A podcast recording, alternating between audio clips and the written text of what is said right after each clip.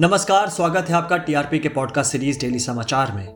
इसमें हम आपको देश दुनिया की बड़ी खबरें सुनाते हैं। आज 29 जनवरी है और ये है आज की बड़ी खबरें। कल न्यूयॉर्क टाइम्स के हवाले से 7000 से भी ऊपर के शब्दों की एक रिपोर्ट सामने आई। यह रिपोर्ट इसराइली सॉफ्टवेयर पैकेजेस से संबंधित थी। इस रिपोर्ट में इसराइल द्वारा इस सॉफ्टवेयर का इस्तेमाल करके दूसरे देश से अपने रिश्तों को और बेहतर करने की कोशिश को बताया गया है। हालाँकि इस रिपोर्ट के अनुसार जब प्रधानमंत्री नरेंद्र मोदी 2017 में इजरायली दौरे पर गए थे, तब भारत ने इसे दो बिलियन डॉलर की एक डिफेंस डील के रूप में साइन किया था। आपको बता दें कि इस रिपोर्ट में इस सॉफ्टवेयर का कोई गलत इस्तेमाल किए जाने पर कोई भी दावा नहीं किया गया है। इसी मुद्दे पर विपक्ष के नेता राहुल गांधी ने मोदी सरकार को प्राथमिक लोकतांत्रिक संगठनों राजनीतिक नेताओं और जनता के सदस्यों की जासूसी करने के लिए सॉफ्टवेयर का इस्तेमाल किए जाने का एक गंभीर आरोप लगाया है और इसे देशद्रोह के समान समझा। हालाँकि भारत सरकार ने इस रिपोर्ट को पूरी तरह से बेबुनियाद बताया और महज एक प्रोपोगेंडा के तौर पर इसे इस्तेमाल किए जाने की बात कही। आपको बता दें कि इस मामले में सुप्रीम कोर्ट ने पहले ही तीन सदस्यीय कमेटी का गठन कर दिया था, जो जल्द ही अपनी रिपोर्ट सौंपेंगी। देश में पिछले कुछ दिनों से कोरोना के मामलों में कमी देखने को मिल रही है। पिछले 24 घंटे में दो लाख पैंतीस हज़ार पाँच सौ बत्तीस नए मामले सामने आए हैं। बीते दिन के मुकाबले कोरोना के पंद्रह हज़ार छह सौ सतहत्तर मामले कम हुए हैं। वहीं अगर मौत के आंकड़ों की बात करें तो कल के मुकाबले आंकड़ों में बढ़ोतरी देखी गई है।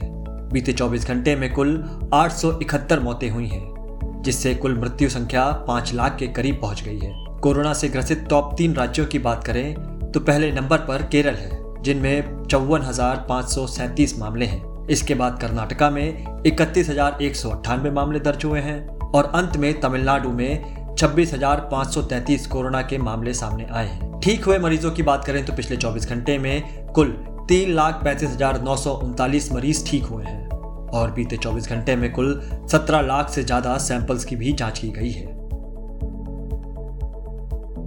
जहाँ एक तरफ़ देश में पाँच राज्यों में होने वाले विधानसभा चुनाव उफान पर हैं, वहीं दूसरी तरफ़ कोरोना थमने का नाम नहीं ले रहा। इसी के चलते चुनाव आयोग ने कोरोना काल में चुनावों को लेकर दिशा निर्देशों और कोरोना गाइडलाइंस जारी किए थे।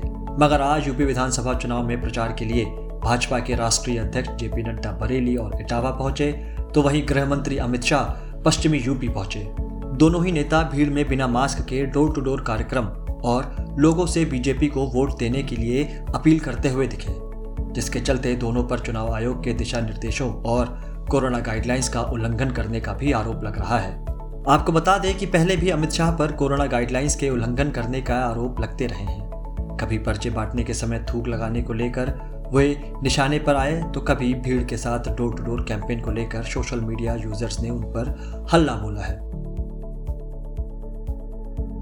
पाकिस्तान के विख्यात हिंदू कानून विशेषज्ञ डॉक्टर रमेश कुमार वांगखड़ी ने घोषणा करते हुए ये बताया कि भारत सरकार ने कोविड के बढ़ते मामलों के मद्देनजर पाकिस्तान से भारत आ रहे 170 तीर्थयात्रियों के आने पर कुछ और देर लगा दी है।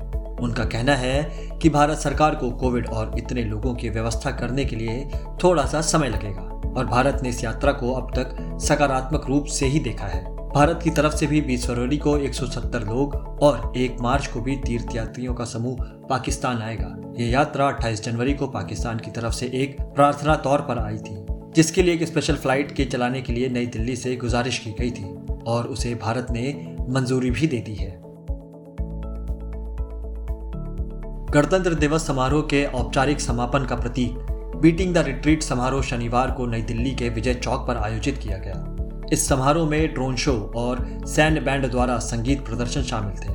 आपको बता दें कि बीटिंग द रिट्रीट समारोह देश के गणतंत्र दिवस समारोह के अंत का प्रतीक है, जो 23 जनवरी को स्वतंत्रता सेनानी नेताजी सुभाष चंद्र बोस की 125वीं जयंती के अवसर पर शुरू हुआ था। इस समारोह में प्रधानमंत्री नरेंद्र मोदी, राष्ट्रपति रामनाथ कोविंद और रक्षा मंत्री राजनाथ सिंह सहित अन्य लोग शामिल हुए।